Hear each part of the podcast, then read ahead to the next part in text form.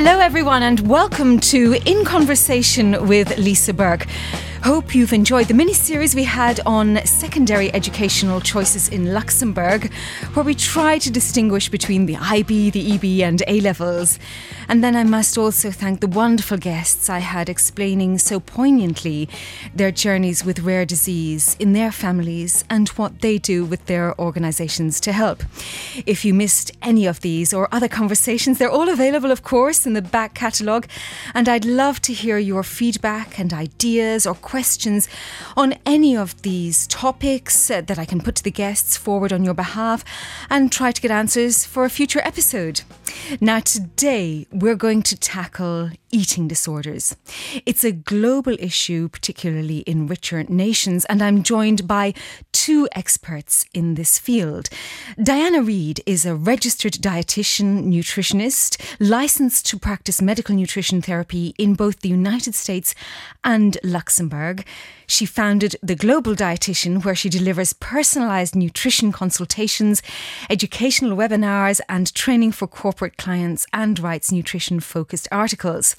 Diana helps clients dealing with a myriad number of health issues such as diabetes, gastrointestinal disorders, celiac disease, irritable bowel syndrome, food allergies, intolerances, and a variety of other gut related disorders. Claudia de Boer is a psychologist and psychotherapist specializing in eating disorders and anger related disorders. She has her own practice in Beaver since 1997 and works with adolescents and adults with various issues such as PTSD, anxiety, psychosomatic symptoms, etc. And about 30 to 50% of her clients have eating disorders. She uses her training in behavioral and client centered therapy, gestalt therapy for younger people, and also systemic therapy. Claudia is a lecturer on eating disorders and anger related disorders on the Psychotherapy Master's Programme at the University of Luxembourg and has also published scientific books, papers on stress, anger, and post traumatic stress disorders. So, welcome, ladies, to you both. Thank you. It's great to be here. Hello. It's a, a, real pleasure to have you both here and your expertise on this really important issue, which has touched many of us and our lives, friends we know, family members, etc. So I want to start with the very basic question What is an eating disorder? Well, there are different kinds of eating disorders. We're talking today about special eating disorders, which are anorexia nervosa, bulimia nervosa, and binge eating disorder. I'll say something about the criteria, how they are classified, and I say the criteria of Diagnostical and Statistical Manual of Mental Diseases, which has been developed by the American Psychiatric Association. Well, the first criterion is that the food intake is so low that this leads to a significantly low weight. The weight is under a BMI of 17. BMI would be kilogram through the height of the patient's uh, the square meters. And the second criterion would be that the patients are very afraid to get fat or to gain weight. And the third criterion would be something we call disturbance of the body image. That means the patients have got the feeling that they are either very fat or that they are just right at weight which is very low. Mm-hmm. They show behaviors to get the weight even lower and they deny or really have got the feeling that they are fat and that they've got no disease. Mm-hmm. That would be anorexia nervosa. Bulimia nervosa are patients who show binge episodes at least once a week for at least three months. And this has been quite recent in the history of diagnoses, only kind of became something we're aware of since the 80s. Yeah, that's right. Before bulimia nervosa was not known as a disease, we've got not so much research. The patients they eat normally a big amount of food in a certain time, much more than other people would eat. They then show inappropriate behavior to reduce their weight or to prevent that the weight goes up, which would be, for example, vomiting Another possibility is taking laxatives or other medication or moving a lot. So that would be part of bulimia nervosa. And uh, the self esteem is very dependent on the weight. Mm-hmm. And the third group are binge eating. That's very recently a disorder that can be classified. These patients have binge episodes like bulimic patients, but they don't show this inappropriate behavior by vomiting or doing something else to reduce the weight. Thank you so much for that very researched and thoughtful definition of these eating disorders. Diana, I want to turn to you because you both see these clients coming to you. Yes. At what point are they coming to you? Because as a parent, as a family member, we have to be the first port of call to notice these things. So, what should we be doing to look for these symptoms? I imagine you're getting people when it's a little bit too far down the line. You know, I would say um, I I sometimes get individuals that have eating disorders that have been yes are somewhat far down the line referred to me by by somebody like Claudia or another psychologist. But I will also tell you that I often screen for eating disorders when I have patients that seem to have a very uncomfortable relationship with their body, with food, with a long history of dieting. So that may be in older individuals. Um, I also will occasionally get an adolescent who seems to be having a lot of stomach distress. They're having reflux, they're having constipation, they're having bloating or perhaps they don't have their menstrual period. And so the parents have brought the adolescent to me to, to discuss fixing the gastrointestinal issues. And as we delve deeper and deeper, we find that the gastrointestinal issues aren't the primary issue, they're actually a result of an eating disorder. There's a lot of different ways they can present, but I did write down here for us just a little bit of the things that parents could look out for. Um, there are behavioral things to kind of watch out for. So if a child or adolescent seems to be really preoccupied with their weight, their body image, food, calories, or they're starting to say how carbohydrates or some other food group is evil out of nowhere they seem to become want to become a vegetarian or a vegan that might be a little bit of a red flag um, if you notice that they're maybe skipping meals or telling you they ate when you're pretty sure they didn't um, those are some of the kind of behavioral things to, to watch out for. Um, frequent trips to the bathroom after a meal could be another sign of potentially purging. And then, of course, on the physical side, we would look at, you know, really rapid and noticeable weight loss, or in some cases, weight gain, depending on the, the particular disorder. Stomach issues, as I said, a loss of a menstrual period in an adolescent is a, a, a huge sign of something that needs attention. Sleep problems, concentration difficulties, feeling kind of cold all the time, bundling up a lot, even when the weather's quite warm. Those would be some of the things to kind of keep an eye on if you notice that your child's behavior or physical status has changed significantly in a relatively short amount of time. And what you've both said is that uh, these don't stand in a vacuum. It's not just an eating disorder, but it's related to so many other thoughts in their heads or culture around them. And so when a parent or a caregiver or a friend sees this happening, what can they do to help that friend? And we're talking about it's not an insignificant number. I've got some of the statistics here in front of me. Anorexia nervosa, it's just under 1% of female adolescents, uh, 0.7% around 14 to 18. And the ratio of females to males is 9 to 1. Um, and then you know, the mortality rate here as well is very significant too. So these are really serious, potentially yeah. serious problems. It's very frightening. And I think Claudia could attest to this as well that anorexia has the highest mortality rate of any psychological illness, especially in adolescence. So this is something that we don't want to let go or to let pass. It, it, may feel uncomfortable for parents to kind of push in on their, their their child or their adolescent's life at a time when the adolescent is trying to become very independent. But the reality is, the longer an eating disorder becomes entrenched, the harder it can be to really address and recover from. So, most of the research indicates that the sooner an eating disorder can be addressed and treatment started, the more likely and more rapidly a full recovery can be made. I guess I have to ask what does soon mean?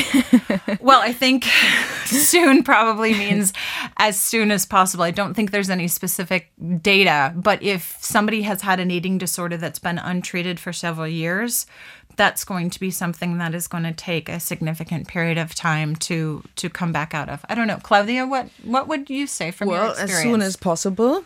Uh, one problem I um, sometimes see is that the patients are not at the point where they want to make therapy. Mm-hmm.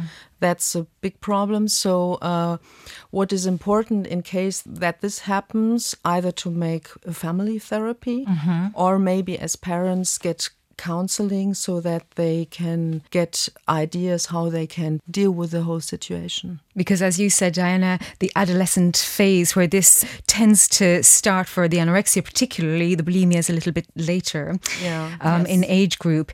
That's the point at which the adolescent doesn't really want to listen to their parents. So, even if the parent wants to help, Correct. their child may, their teen may not want to listen to their help, particularly yeah. their parents. Absolutely. One of the things that Claudia mentioned a minute or so ago and I never pronounced this word right. Anosognonemia. We're going to cut that. I would have got problems yes, too. Yes. I could. So, so, one of the other things that I think uh, is important to also realize is that there are neurological changes in the brain for somebody with an eating disorder. Some of those may be sort of pre existing genetic pieces, some of them may be triggered by dieting and the onset of the eating disorder but it is often the case that the person affected by the eating disorder really does not believe that they are sick. They are not in denial. They are not, you know, trying to to fool their parents.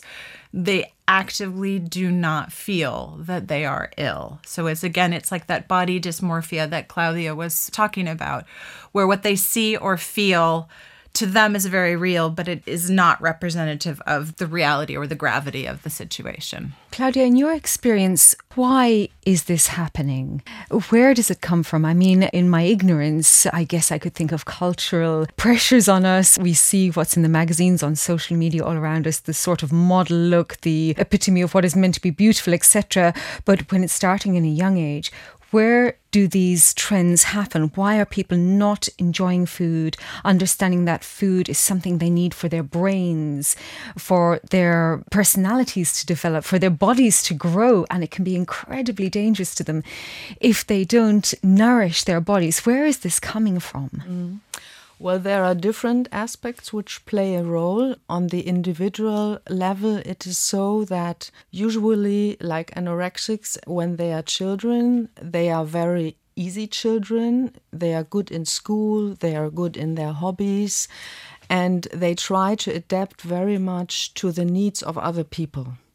So the parents usually they don't have a lot of conflicts with them but the problem is that they go over their own needs and they don't express them enough, also their feelings or what is important for them. And they do that for a very long time, but when they come into puberty, this is not a behavior that's asked for. Because in puberty they are at the transition point where they have to get adults. And adults have to be able to show their own opinion and to have an identity. So it's also a problem of developing identity. And they feel over demanded by this situation. So going into an anorexia or a bulimia and dealing all the time in the head with food and with weight helps not to deal with the other themes of life which are important. So that's one of the big reasons why the patients they get an anorexia nervosa. It's kind of like trying to set limits and to show your own opinion and show your autonomy, but on in a place where it's not very good. Mm-hmm. And yeah. a place where you can have full control. Right. Where you can have full control. They've got the feeling that they've got control. And in puberty, there's a lot of things where you have got not the control for the body. The body is developing in a way we have got no influence on. Uh, we have to get into more contact and different contact with our peers. We have kind of to get a little bit on distance to the, our parents. So there are new new tools they need and they have not developed them in their childhood. I'm curious that the other major part of your profession is dealing with anger related disorders. Do you find the two overlap in any way? Yes, in a special way. Uh, anger is a theme which I work on with these patients, but usually they have not the problem that they show too much anger. Mm -hmm. They've got the problem that they don't show their anger. Mm. They've got uh, problems to express their anger, and they often express this overacting out with eating disorder behaviors. So that's one aspect which is really important. Um, Trauma would be another big one, right, Claudia? Ex- having experienced some sort of some of them, some trauma, of them. I would not on, yeah. say that everyone is, but but especially bulimic patients, yes. uh, some of them. I have have no number in my head, but it's not so little. Uh, have got traumatic uh, experiences and also of anorexic or binge eating disorder. Yeah, so exactly. And when we think about the, the whole plethora of eating disorders out there, let's move now a little bit to binge eating, which affects, again, it's not an insignificant number. The statistics I have from you, thank you for these mm. statistics 3% of the adult population beginning between ages of 20 to 30. And now there's more of a parity between males and females. It's uh, three females to two males. It can first show at a much earlier age, 11 to 13, but 3% of the adult population is it, it's it's really quite a number. Absolutely. I think um, what I see from kind of a nutritional perspective, although it certainly overlaps with Claudia, is that when it comes to binge eating, it is often related to a lack of coping mechanisms. So what we might say about a lot of these nutritional issues is they're not really about the food, um, but the food is something that is being used as a way to either provide comfort, to provide solace, um, to provide acceptance, or in some cases, it's a way of, of sort of stuffing down really hard feelings. Um, and so I think that is a fairly common feeling across children, adolescents, all the way through adulthood. So my impression of that. Uh, increasing in numbers is because of you know continual added stress in our society as well as people feeling very limited in, in how they can approach or cope with some of those things. So, I guess what I would want to say, just in summary on this particular point, is eating disorders really serve a purpose. Sometimes we feel, you know, concerned that, you know, it's a child acting out, or yes, maybe it's a result of trauma, which those can, you know, a child needing attention, those can be pieces of it. But ultimately, I think if we look at it in a way of the eating disorder is providing something for that person that they're not able to handle other changes in their life, other stressors, other relationships. So once we can kind of figure out that particular piece, then we can start to unravel them. And we'll talk uh, just a little down the line about how to unravel that and some coping mechanisms for the caregivers and from the professional side as well. But I just wanted to kind of open up the platform of eating disorders to include the other side. It's not just about not eating, it can be the reverse as well. It's about overeating, which leads to obesity, which is the opposite problem, which I'm sure you've seen in your practices as well. And then we have the whole spectrum of uh, something they, they call, uh, if I can just find my piece of paper, uh, those, those, end, no, oh, yes, EDNOS and OSFED, the eating disorder not otherwise specified or other more specifically described eating disorders, because actually most eating disorders don't fall neatly into one categorization. And just in my life experience, I certainly have examples that I can think of where, well, I think it's actually incredibly common where women think very deeply about what they eat or what they do not eat. And I'm sure restrictive eating comes into this whole genre of eating disorders not otherwise specified. So, if you could just talk to us a little bit about that much bigger group and how people move into adulthood from perhaps the first patter of that problem in adolescence, where they, they maintain that problem with eating into adulthood and how they can recognize it and learn to deal with it in a healthy way. I could talk about this one for hours, but I I would say that um, again, a lot of this isn't necessarily related to just the food. It can be related to psychological issues of self-esteem, lack of confidence in oneself, and then you surround that with a parental um, or family environment where if a child has a parent who is also dieted and has body image struggles or mental health struggles, they may be more likely to sort of absorb that. And then you surround that with peers and social media and in general media. And I think it is very, very challenging for individuals to know that they aren't just a body especially for young girls. Everything is really sort of focused on what somebody looks like versus their you know academic credentials their skills in the arts or you know their personality or their their deep relationships. In the media it has really come down to the most important thing especially for women is that you look appropriate. So i think for me that's one of the areas i dwell on a lot with people because it's really hard to pull themselves back out of this idea that there's only one right way to have a body and that the body is the most important thing. And then a lot of those behaviors just pile on after after that trying to have control of of this body. There's a whole spectrum of eating disorders. Yeah. And within that, many people moving into adulthood find it tricky to have a healthy relationship with eating. Mm. So, into that category, another one I would put are the fitness fanatics, where they are working out in extremis to override their calorific intake per day. There are the people who have the very regular fasting because it's something that's, yes, I know that there is evidence to show that fasting is good for longevity, but it has to be balanced with, you know, the necessary intake for life as well. So within the spectrum of eating disorders, it gets very complex. Mm-hmm.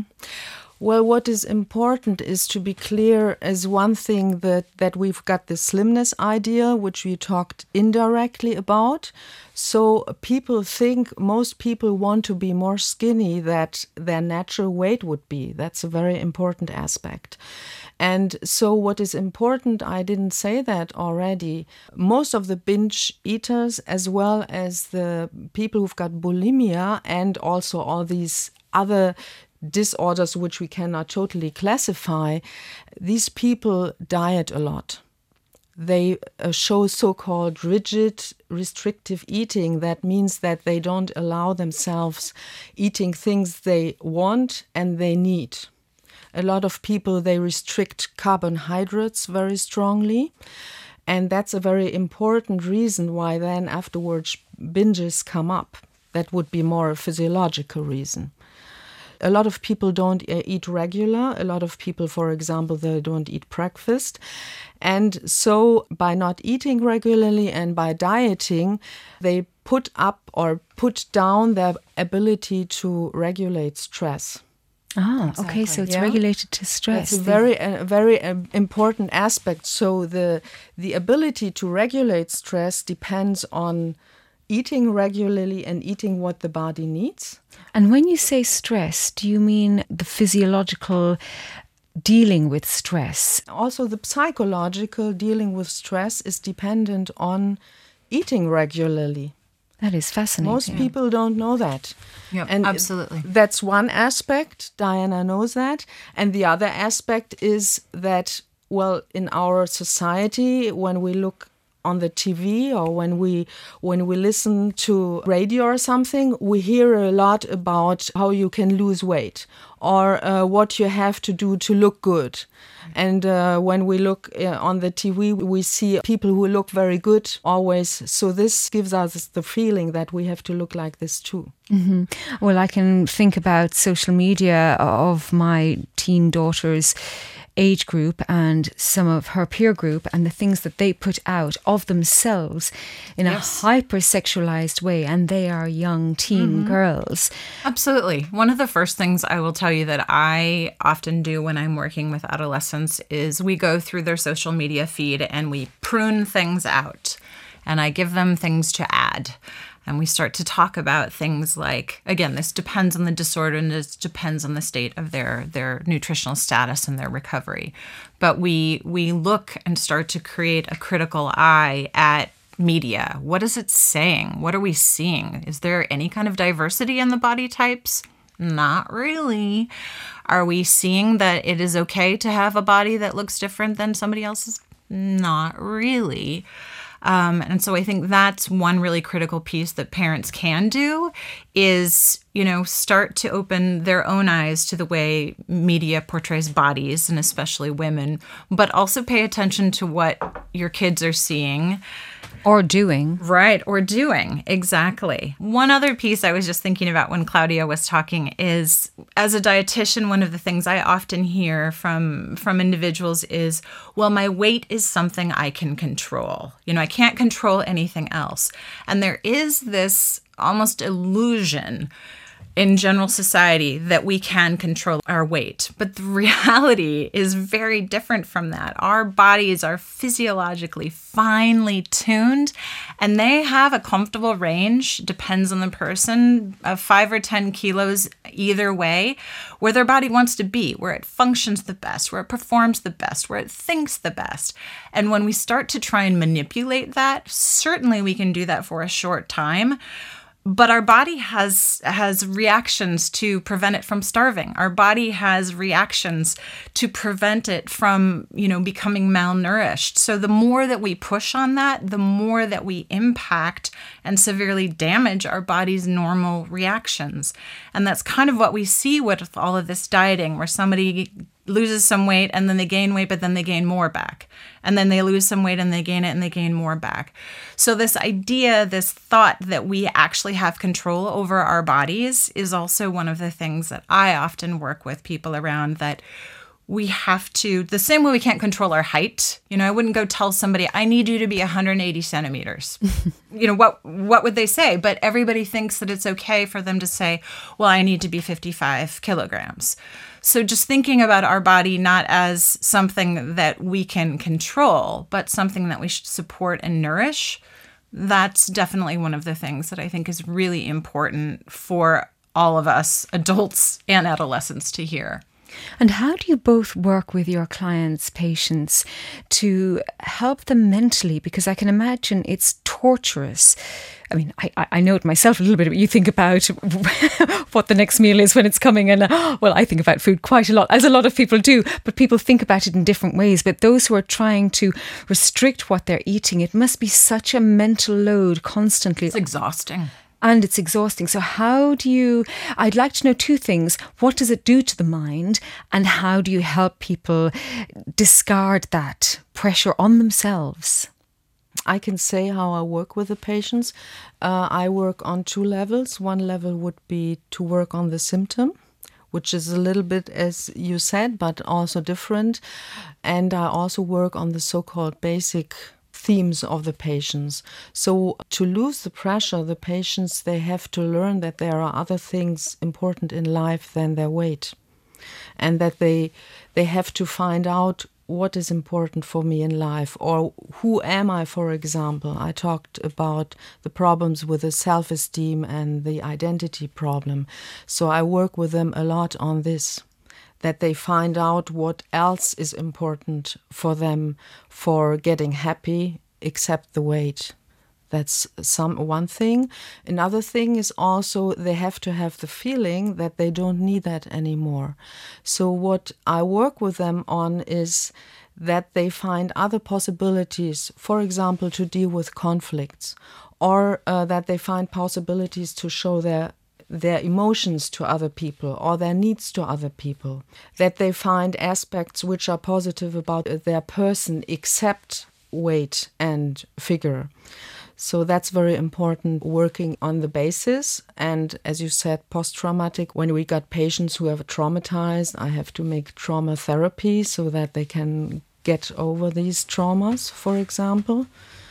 And then I work also on the symptomatic that means, for example, they make records uh, like they would maybe do in your practice too. I make records also to see, okay, how were they emotionally before eating? How were they afterwards?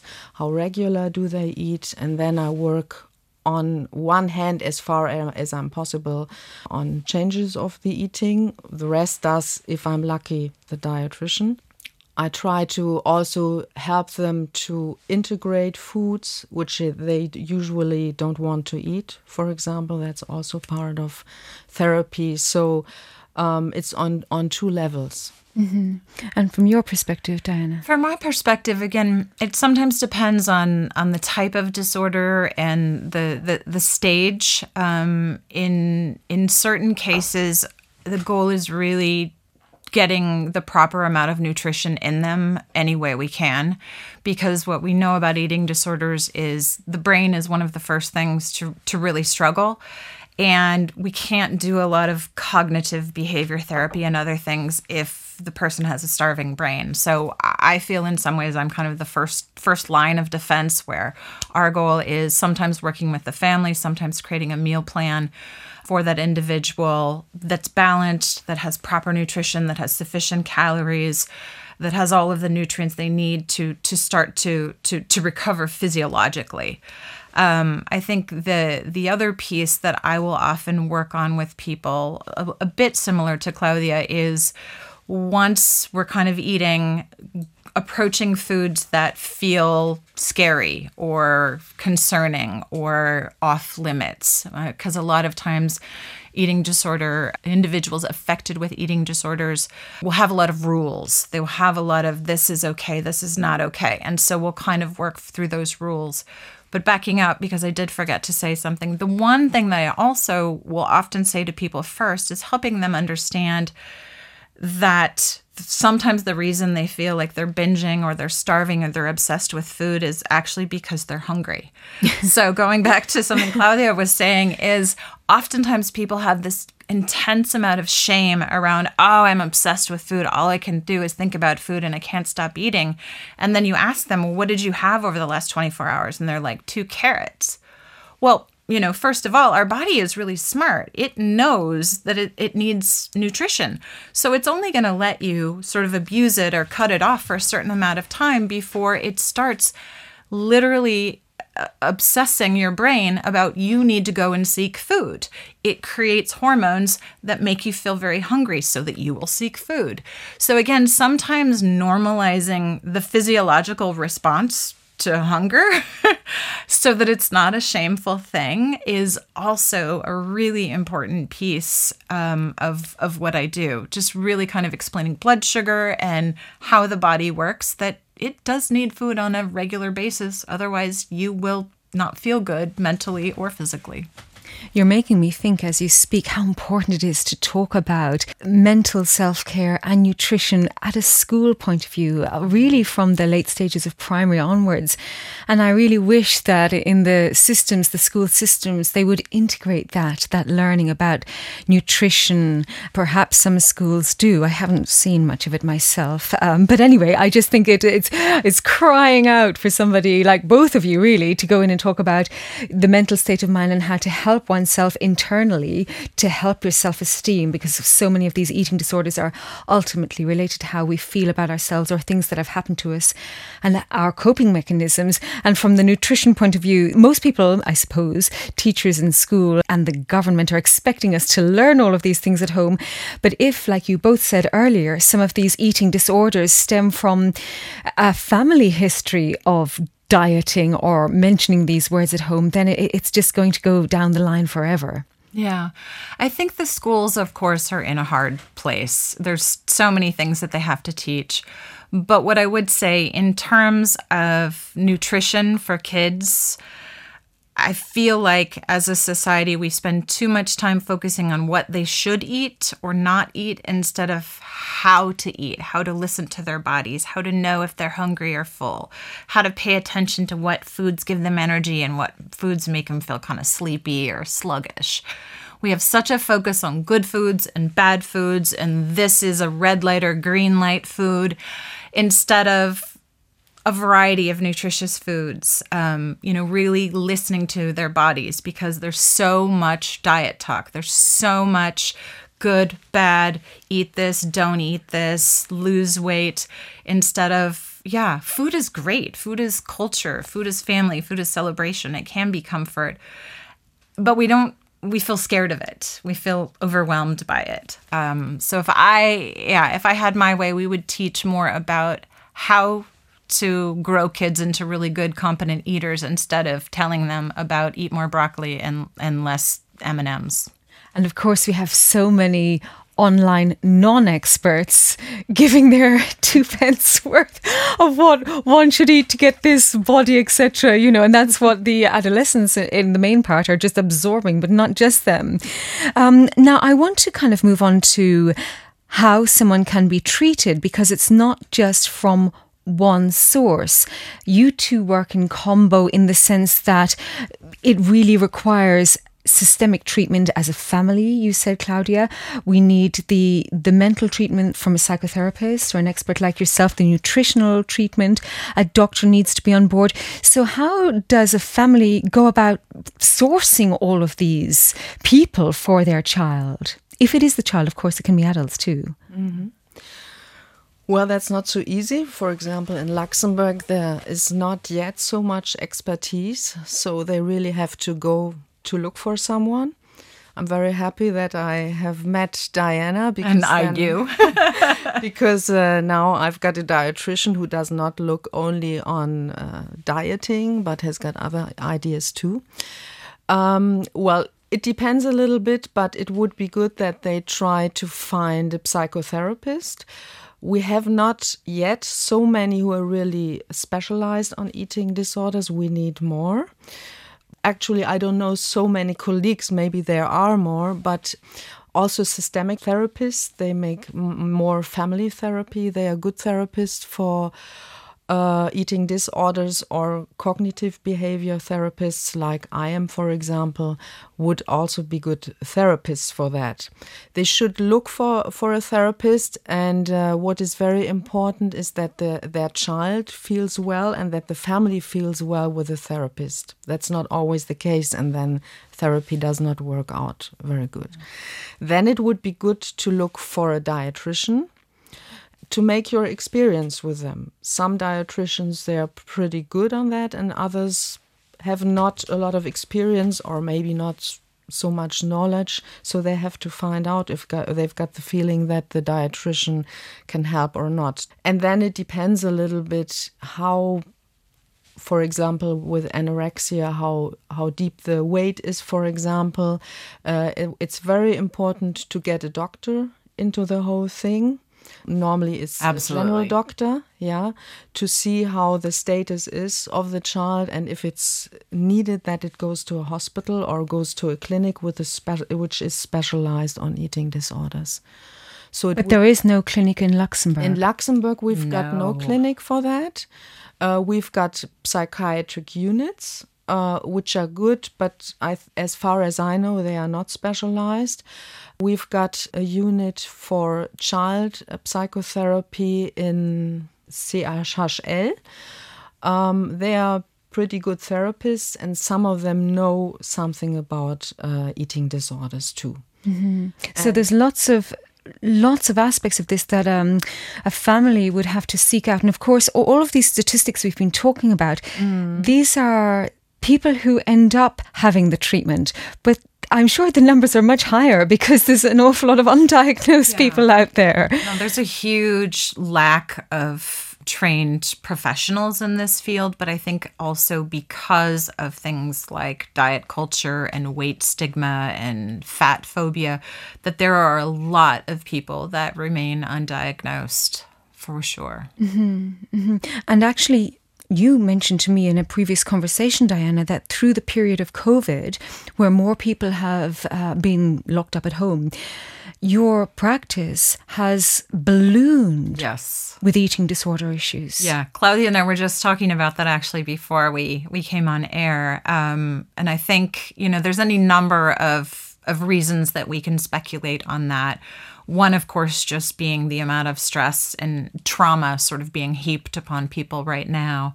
But my gut tells me it isn't necessarily all brand new eating disorders, that being in close quarters with one's family, finding themselves isolated and cut off from other things that might be useful outlets or social contacts has left people feeling more vulnerable. Maybe their eating disorder was under control before, but is now kind of coming to the surface again. I, I think there is unfortunately a significant need for more attention on this topic, especially now. That's for sure. Yeah. It's often uh, the children or the girls or boys, they've got uh, the eating disorder already for a longer time, but their parents or the family, they don't see that. Mm-hmm they don't see each other often when, when parents work a lot and the children are a lot in school. They don't see themselves so much. So um, this can be held secretly for a long time. And now in COVID, we've got a lot of parents who are in home office. So they see something that has been going on before, like that. Too. Exactly. Yeah. Mm-hmm. So, really, to round up this conversation, are there any other points you would like to to share with our audience? One thing I would say would be um, be alert. You know, notice what's happening. You know, if you're a parent, notice what's happening with your child. It doesn't mean get right into all of their business, of course, because my 15 year old would yell at me about that one. But try to really sort of understand their behaviors with food. How are they acting with friends, social media, all of that. And if you see changes, just put that in the back of your mind and, and stay alert. Think the second point that I would say, and we didn't have a lot of time to cover this today, is that eating disorders can affect any person in any body of any gender, any ethnicity, any sexual preference at any time in their life. So we have to also be really thoughtful about the fact that there isn't just one look. It's not a very small, thin adolescent girl. There are there are lots of other things that we want to just be aware of. Absolutely. In fact, we haven't mentioned that, but as you said, we might actually throw out the idea to our listeners that they can send in questions anonymously if they wish.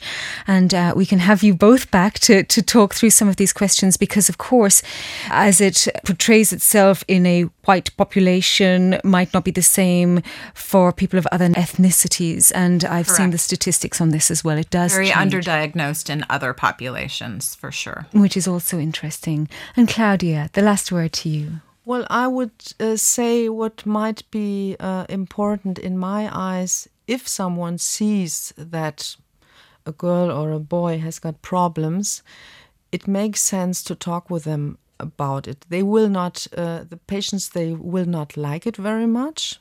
It might even lead to quarrels.